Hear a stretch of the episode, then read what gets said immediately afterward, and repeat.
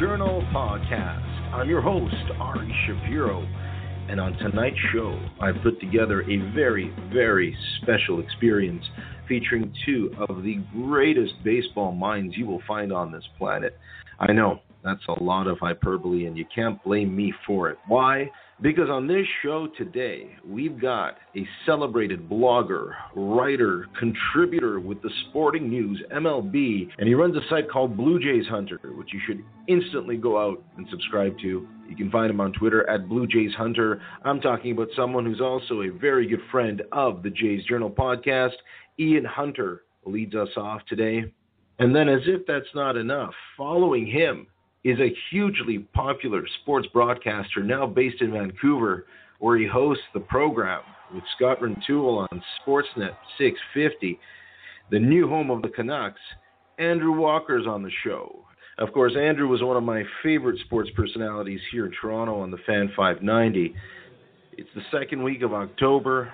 You're probably asking yourself, why are we still talking about baseball? And the answer is because we love baseball because we love everything that baseball represents, and also because baseball, although it may be finished here in the city of Toronto, is still very much going on and producing some extraordinarily indelible moments.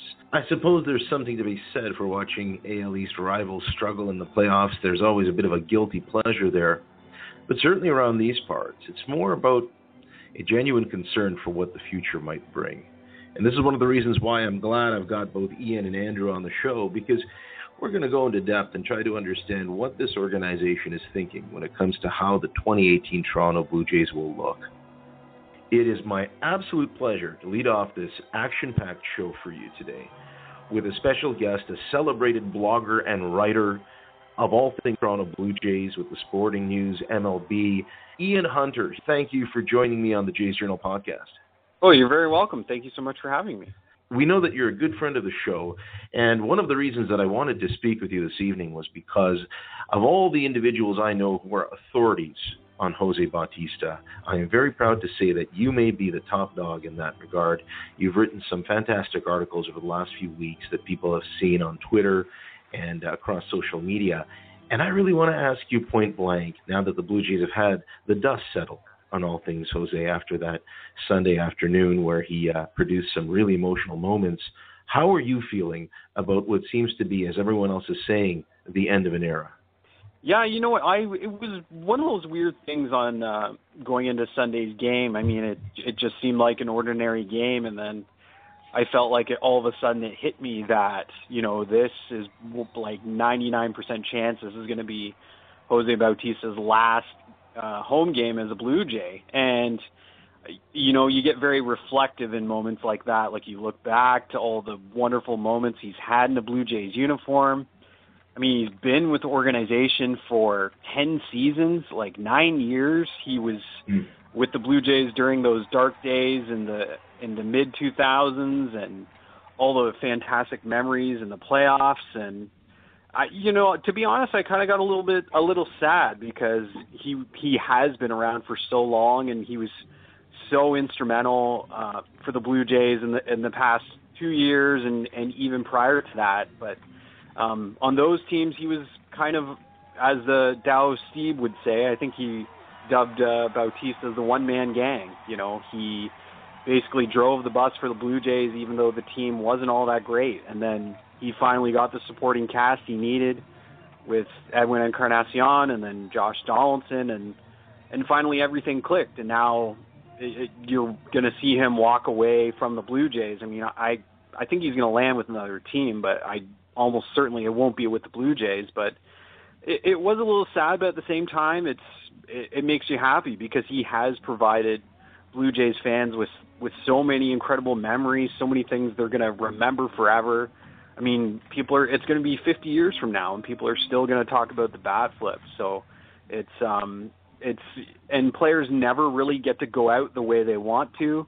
They never really get to go out on top. But I would say, um, aside from winning a World Series on Sunday, I would say that was almost pretty much the perfect send off for for Jose in Toronto. It's interesting that you brought up Tao of Stieb because he was on the show uh, last week where we had a roundtable talking about the way fans would react and perceive what is clearly a a legendary mold player. I don't think there's any arguing that. If you look at his contributions relative to the time that he spent in the city, and as you mentioned, at the time when they were going through a transition from irrelevancy to something that for a couple of years captivated the imagination, there's no question that Jose Bautista is really an integral part of that. How much of the things that were attached to him the controversial things, if you will, the comments to the media, the Odor punch, the frustrations at trade deadlines, and constantly bickering and complaining if the media would give him a microphone to voice his grievances. How much of that might have hurt the way that he's ultimately perceived, that his legacy is perceived in Toronto?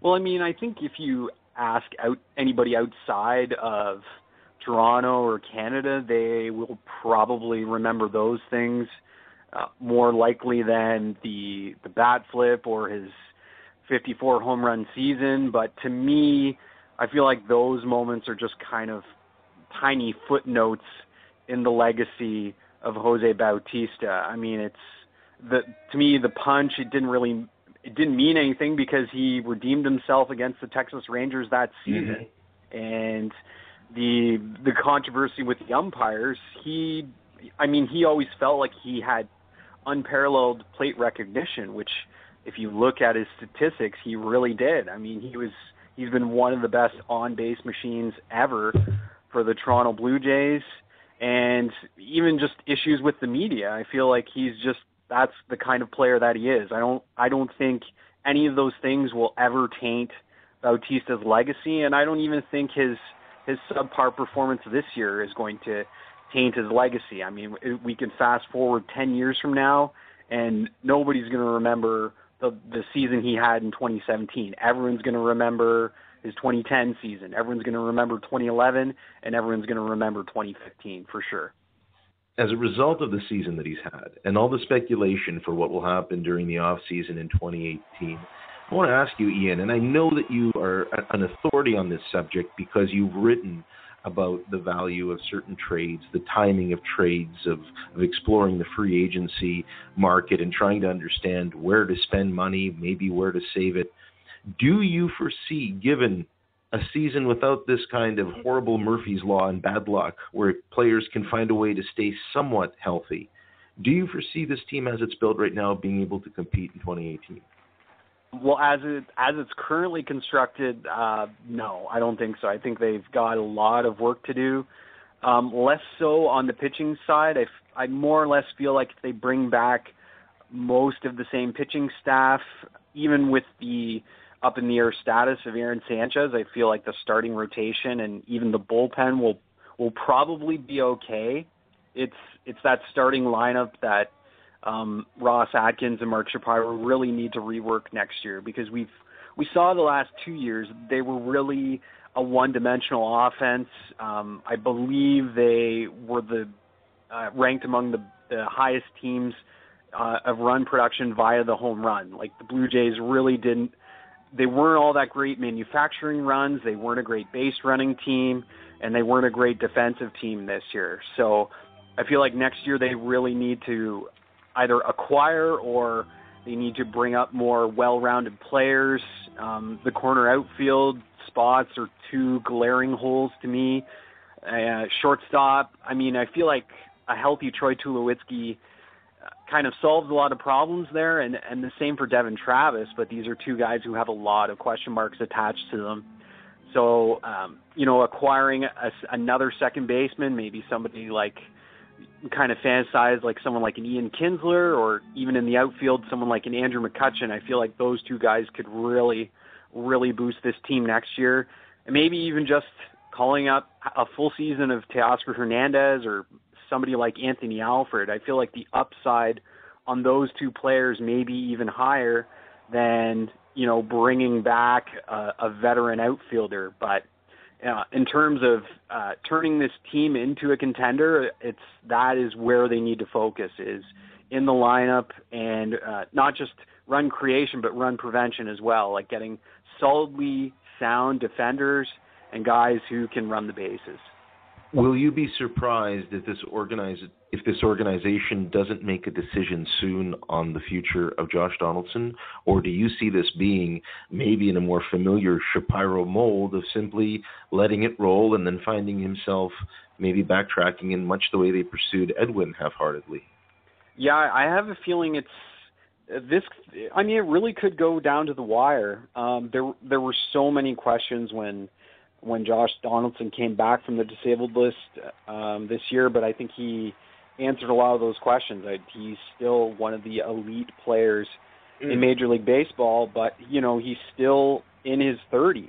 Um, so it, it doesn't sound like the Blue Jays are going to explore any trade possibilities for next year, which I'm fine with because you almost kind of have to take 2018 as like a last hurrah for this core because after that there are a lot of questions you have to answer. Josh Donaldson's a free agent, Jay Happ, Marco Estrada, um, and you also have to re- kind of rebuild the team. So to me, the more I think about it, I feel like re-signing a guy as a player as Josh Donaldson is, you're signing a guy who's probably you're going to need to offer five or six years, you know, at least 30 million per season.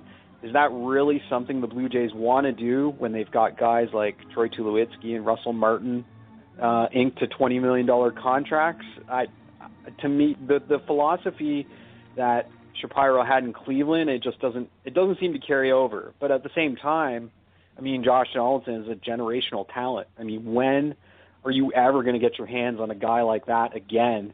And right. yes, you're going to have to overpay for him, but you're also going to get that tremendous, tremendous production at least I would say for the next two, three years. So um, that is going to that's probably the biggest question the Blue Jays need to answer within the next, you know, 12 to 14 months is what do they do with Josh Donaldson because uh, whether they re-sign him, whether or whether they let him walk, I feel like the future of this organization really hinges on what they do with that player. Would you put forward that the reason you would give Josh Donaldson a long-term $30 million contract and rationalize it the same way? You need this kind of veteran presence in production in order to be a competitive baseball team. Right, and I mean by doing that, you also kind of extend the Blue Jays' window of contention as well. Um, mm-hmm. le- like I like I mentioned, at least by another two to three years by bringing Josh Donaldson back. Whereas if you let him walk as a free agent, I mean, how do you replace a seven or eight win player? Um, it's that's something it's tremendously difficult to do. Well, well, at the same time, I mean, you want to maximize your output from your your young pitching staff, like a Sanchez and, and a Stroman and Osuna. So if you if you weren't to bring back Josh Donaldson, you almost you would fear that you may be wasting those years yeah. of uh, cost controllable pitching, which almost every general manager will tell you in Major League Baseball is like the most coveted thing right now. So yes, by bringing back Donaldson, you're going to overpay. Uh, by the end of that contract, the Blue Jays are probably going to regret it. But they uh, if the way that this pitching staff lines up, I almost feel like you kind of have to bring them back to to maximize those years. No question about that, especially when you consider that this is not the kind of market that is going to be a uh, count its its beans, if you will, a bean counter mentality. When we know that over three million people showed up this year and and allowed the team to lead the league in attendance, so if there were ever a team that you could argue should overspend, it really is the Blue Jays, isn't it?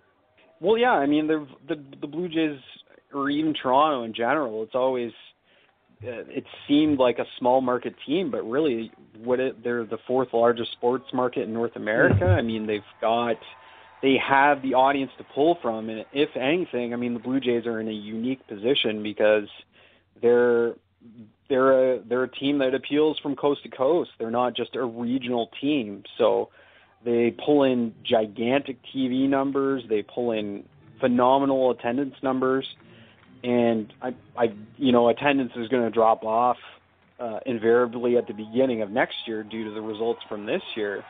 but they they're not a small market team. They don't need to masquerade as a small market team. They they have the money, they have the budget, they could spend if they wanted to. It's just a matter of spending smartly because then you don't want to get in a situation like the Boston Red Sox where you're overpaying Hanley Ramirez and you're overpaying Pablo Sandoval, and then you have to jettison one of those contracts halfway through. But um, in the case of Josh Donaldson, I mean, I really don't feel like that. What that were to be the case, you you would expect to get at least some production at the end and not have to essentially pay for him to leave. Now it's it's interesting you brought up Bautista's contract, which I I, I tend to agree with you. I, I found it, it, an enormous uh, stroke of luck for the organization to be able to have a player on a year by year commitment, which we know is all about flexibility when you talk about cost control in Major League Baseball. That still exists with Jose Bautista. If in the off season he goes to the to you know goes up to dinner with with Mark Shapiro or Ross Atkins and, and tells them, you know, I feel I still have something I have something left to give. I feel I can still contribute. Can you take me back at 16 million or 14 million? Would you see that ever happening? And and more importantly, doesn't his legacy ending now symbolize the new regime's desire for a culture change? I talked about that briefly on the Fan 590 on Sunday. I went on the air and told them that this is less of the practicality of keeping Jose Bautista and how valuable he is to you potentially if he has a, a good year, and more about saying it's just time to move on. Yeah, I, I kind of feel like that ship has sailed. Um, this was basically, you know, Jose Bautista's swan song in the organization saying, okay, we'll give you one last chance. And if for some reason he came out and had a tremendous season, then maybe they explore that mutual option for next year. But it's almost for certain that they won't. And yeah, as you mentioned, it's kind of it. Maybe it is time to turn the page. Um, you know, bringing back a 37 year old outfielder, probably not the best idea. No. Um, maybe maybe if he were to come back in some sort of DH capacity, that would be okay. But you've already got Kendrys Morales penciled into that spot, and it's just I, I feel like he's had his time, he had his moment, and it's it's probably time to move on. And given the way that he's performed this season, it just it kind of indicates to me, okay, now now is the time to to bring up one of the kids or invest in a in a younger player because um, you know things are, are are trending downwards for Jose Bautista, and if this is what this season looked like, I mean, I would hate to see what a oh, year older Jose Bautista would look like. Like, I mean, you don't want you don't want the man to limp out of town. I mean, he still had he still had an okay year, but I mean, you don't want to see him do what the Yankees did to A Rod and Mark Teixeira and just essentially toss them aside. No question, and and well put. Although the irony is not lost on me that uh, a 37-year-old right fielder is considered too high a risk, but a 38-year-old left winger is uh, is ready to be here for the next three years. It's uh, it's it's it's fickle, isn't it? Time and space and age when it comes to professional sports. It's all about your perspective and and how you look at things, I suppose. Um, Ian, tell my listening audience what you've been up to lately about some maybe recent articles that you've written and where they can find you on social media. Yeah, sure. So, I mean, speaking of Jose Bautista, I kind of I just wrote something for Sporting News MLB that goes into all the kind of crazy dominoes that needed to line up for Jose Bautista be- to become a superstar for the Blue Jays. And if you know, I look back at it, and it's just incredible. I think I counted 13 things that needed to kind of fall into place for him, which is uh, it, it was just remarkable to go back and see all those things. So you can read that. Um, I'm also working uh, on another piece for Sporting News for this is probably right up Blue Jays fans' alley, but uh, a, a rooting guide for other teams who are in the playoffs. Um, mm-hmm. Kind of, I'm ranking the teams, which one would be best to root for if you want to hitch your wagon to another team. And um, for my site, BlueJayHunter.com, I'm also kind of working. I know we've been inundated with Jose Bautista farewell pieces, but I've kind of got one more left in the hopper that I'm probably going to post at some point this weekend. So, yeah, that uh, that's uh, that's that's basically what I've been working on the last week or so. Well, listen, you're you're you're a real friend of the show. We always appreciate having you on the Jays Journal podcast. I recommend that everyone go check out at Blue Jay Hunter on Twitter and BlueJayHunter.com. Ian Hunter, his stuff is fantastic. He writes for the Sporting News, MLB, and he's someone you should check out. Thanks for joining us on the show, Ian. Great having you as always. Thanks, Ari. It was great chatting with you. With me now is a special guest who is the host of the program on Sportsnet 650, the new home of the Vancouver Canucks, and is one of the most popular sportscasters across multiple cities in Canada. Andrew Walker is on the Jays Journal podcast. Andrew, thanks for joining me today. Uh, anytime, Ari. How are you? Doing well. It's great to hear your voice, and I, I hope things are working out well for you on the West Coast.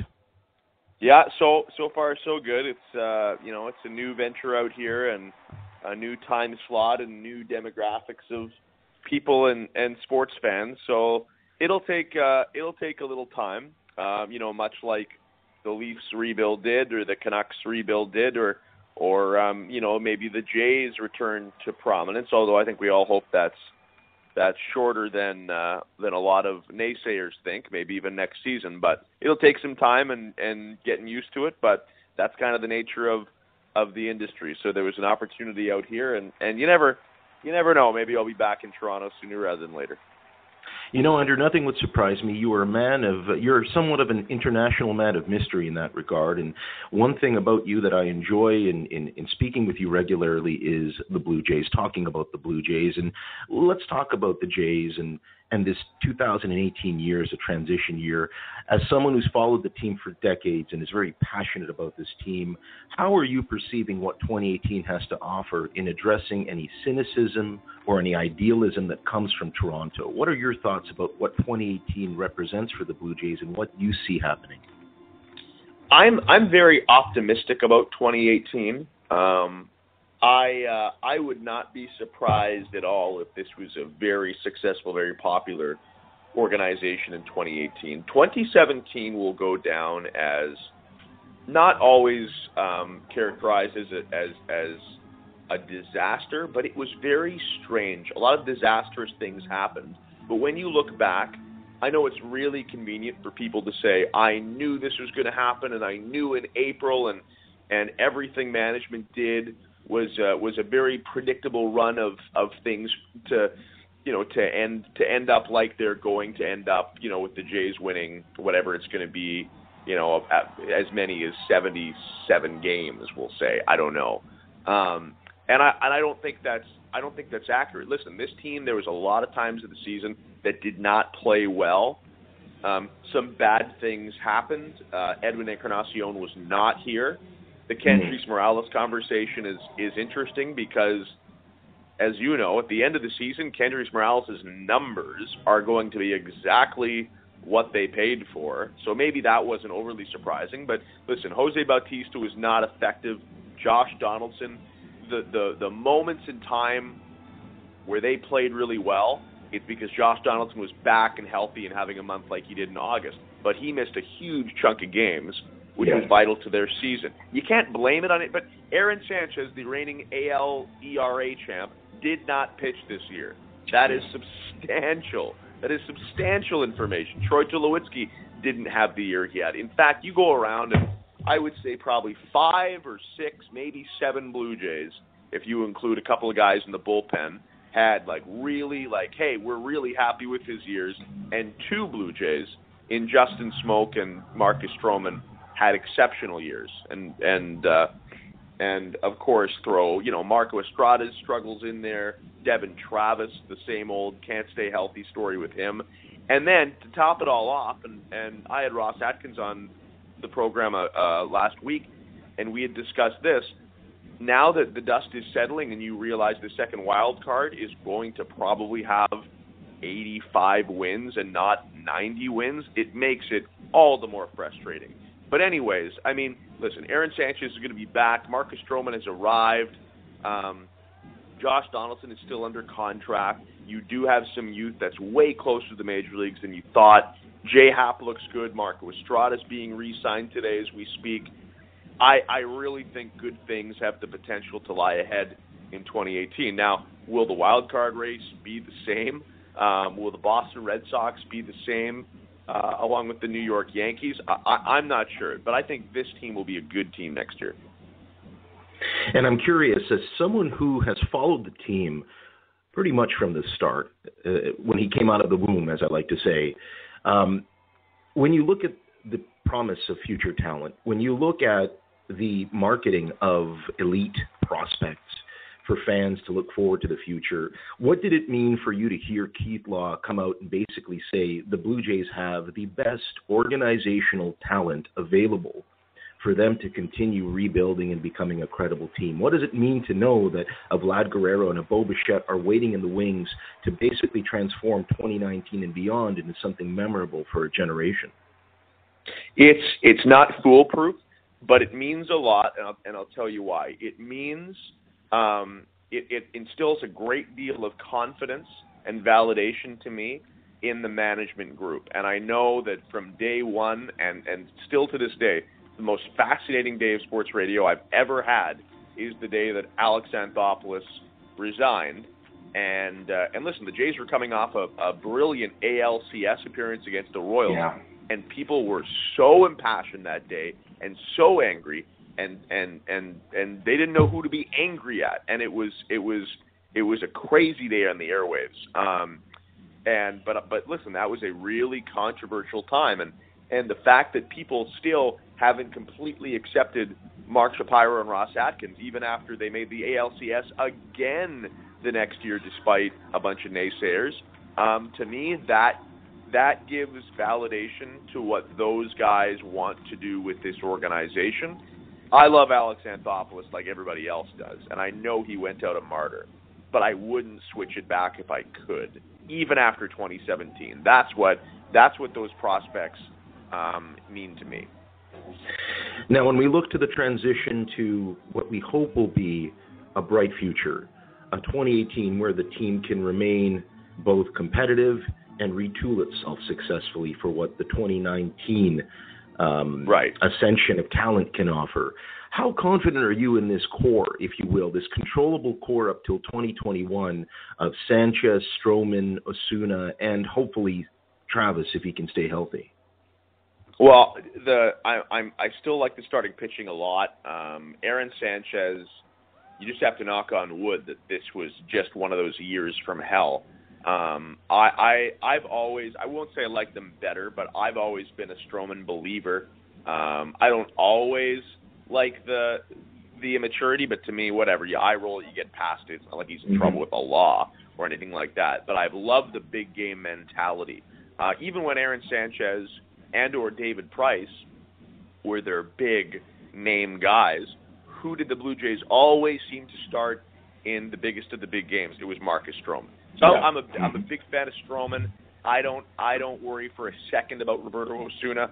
I wonder maybe where he his long term fit is on this team, whether maybe it's in the rotation or or at the back end of the bullpen. But his ten blown saves and some of the struggles he went through, uh, I didn't blink for an eye. Now the rest of the core, is not undeniable, but there's some question marks. Josh Donaldson's a superstar, um, and and you know there's going to be the big debate around his extension. Kevin Pillar is type of the core, is part of the core, and that's okay to me as long as we finally completely realize what Kevin Pillar is. He's a 260 hitter. He's probably a 300 to 310 on base guy. He's yeah. going to have some great months He's going to have some months where he can't uh, he can't lay off anything, but he has good speed on the base pass. He plays elite level defense, and he should be hitting at the bottom of your order. In that sense, I'm fine with Kevin Pillar being as part of the core. I would love Devon Travis to be there too, um, but we all know that that those injury troubles plague them. Um, and then it's I mean, listen, the year of transition. That's where a guy like Russell Martin and Troy Tulowitzki are more are more question marks, but you just need those guys to get you through a couple of seasons. And I think that hey, Troy Tulowitzki's one of those guys. He has to be better because he can't be worse. Speaking with Andrew Walker, host of the program on Sportsnet 650 Vancouver. Andrew, when we look at Jose Bautista, who you can imagine is on everyone's lips these days, as someone who has dealt with callers from Toronto and callers from Calgary and callers from Vancouver. You've spoken with a lot of people across this country. You know how passionate they are about baseball and how they feel about this mercurial player. How do you reconcile how different generations will look at Jose Bautista, knowing that this was a, a very difficult, trying year for him? He underachieved greatly for an $18 million contract. Do you think he'll return? And more importantly, where do you see the future of Jose Bautista etched in the memories of Toronto Blue Jays fans? Um, I think his time with the Blue Jays is is done. Um, you know, I, I think that's quite obvious. I think you know where they are with no playoff race, and uh, I, I hope the send off is um, more complete than it was last year because last year, I mean, we were involved going to games in an in an ALCS and we we talked about Jose Bautista, especially being down three nothing, but it happened so fast because all of a sudden it was the ninth inning of Game Five against Cleveland, and oh my goodness, like this might be his last at bat. You hadn't accepted it until then, and then he laced a double in that final inning.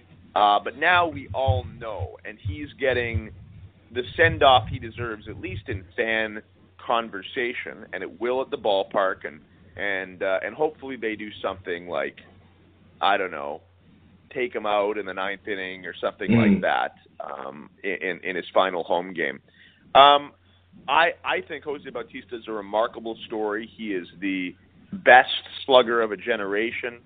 Um, he did it clean.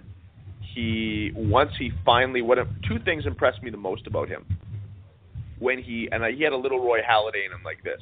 He waited a long time to get to the postseason, and once he got there, he instantly was born for it, and yeah. and I, I and and I and I think that we all knew he'd be like that, but then to see it in person and some of the home runs and uh, I mean three in particular, of course the bat flip, but the home runs that were even crazier for me were the ones of Game Six on the road in the ALCS. Um, oh, they yeah. lost that game in whirlwind fashion, and so we don't instantly talk about those home runs anymore. And if they make a statue, it'll be of the bat flip, not of those home runs. But those home runs were incredible. Now the other thing, I've never seen a player do this. Not Mike Trout, not Miguel Cabrera, not Albert Pujols.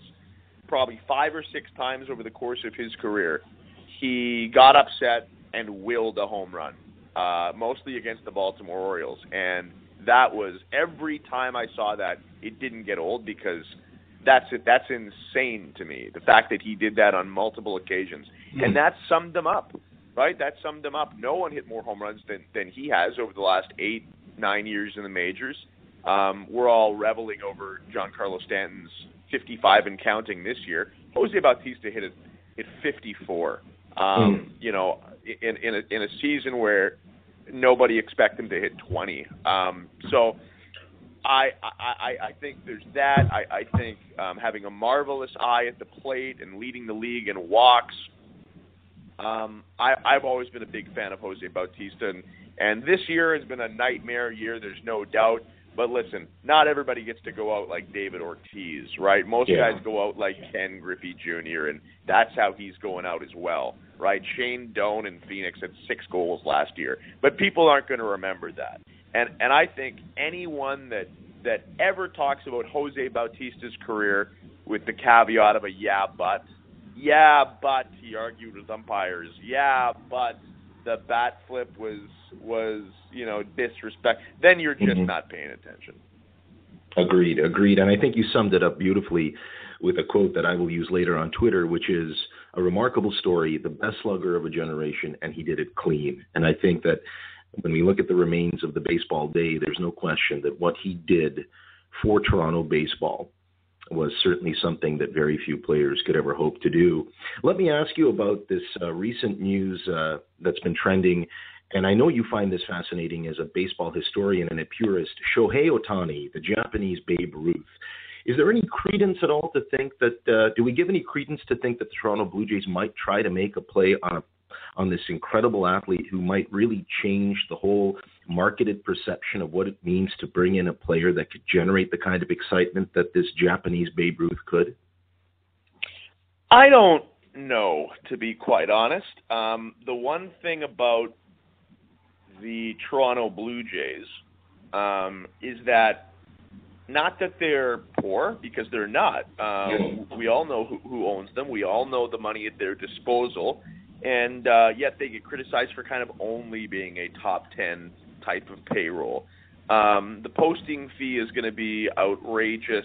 Um, uh, the salary is going to be very high, and the player is very unproven. Now, here, here's here's the thing: they're doing their due diligence. They're scouting. About half the league is scouting him. But the Blue Jays are, are the Blue Jays are one of those teams. If he's as good as some people say, then there's no price that's too high, right? That's just that's just the reality right. of it. Especially a guy that could potentially do it from both sides of the plate. But there's always that risk, and I again I haven't seen him enough. There's always that risk that he's a combination of I don't know Hideki Matsui and and and uh, and Daisuke Mat- Matsuzaka. Like if if yeah. that's the high end, uh, like who knows, right? But what if he's Hideki Irabu and Kaz Matsui? Like I don't know. Ouch. Uh, you know.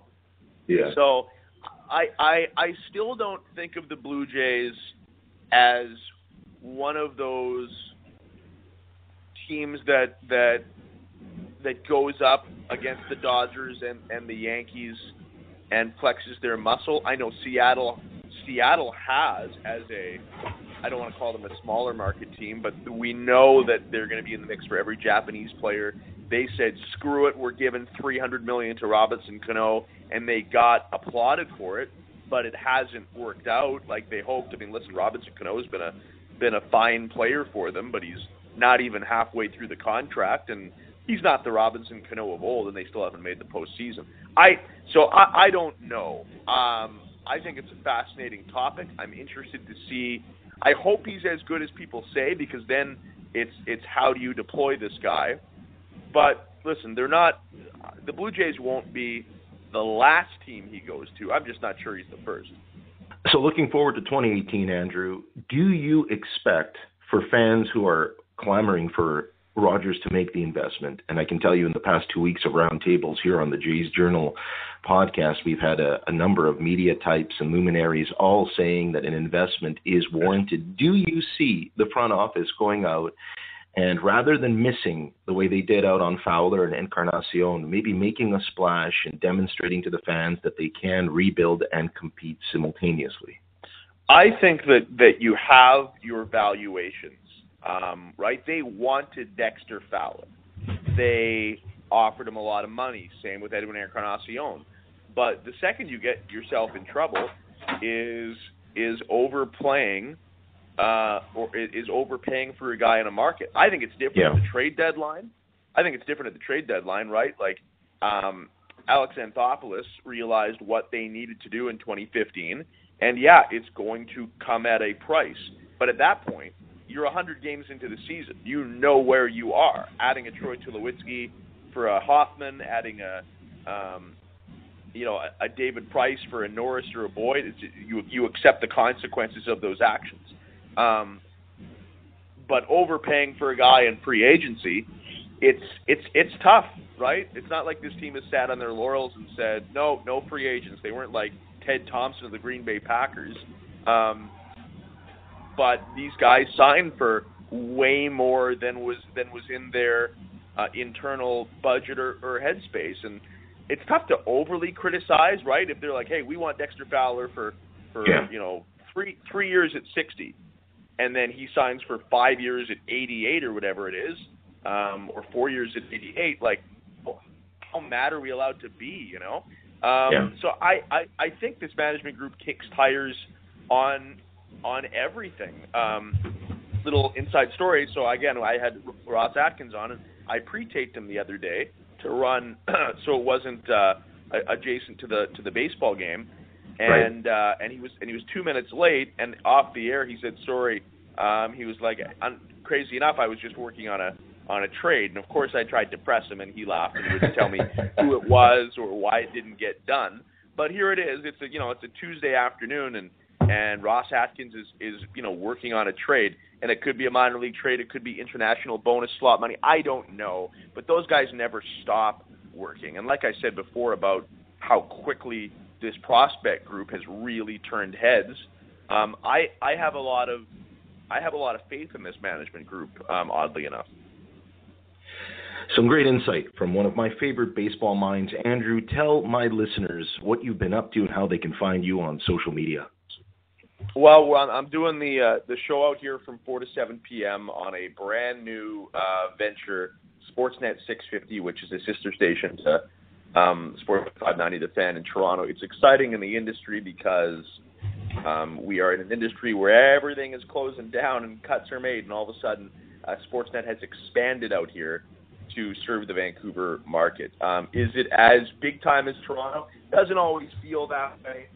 Um, I come in a, a, in, a, in a larger role for sure. Um, but listen, Toronto is the hub of where everything happens, including the Blue Jays and the Leafs and, and the Raptors. And uh, but there's pros and cons to everything. But anyway, four to seven out here. So I'm hosting um, basically the show that Bob McCown hosts in Toronto um, except with the time difference, um, it's uh, it's three hours later. So seven to ten, um, you can find me on the Sportsnet app, of course.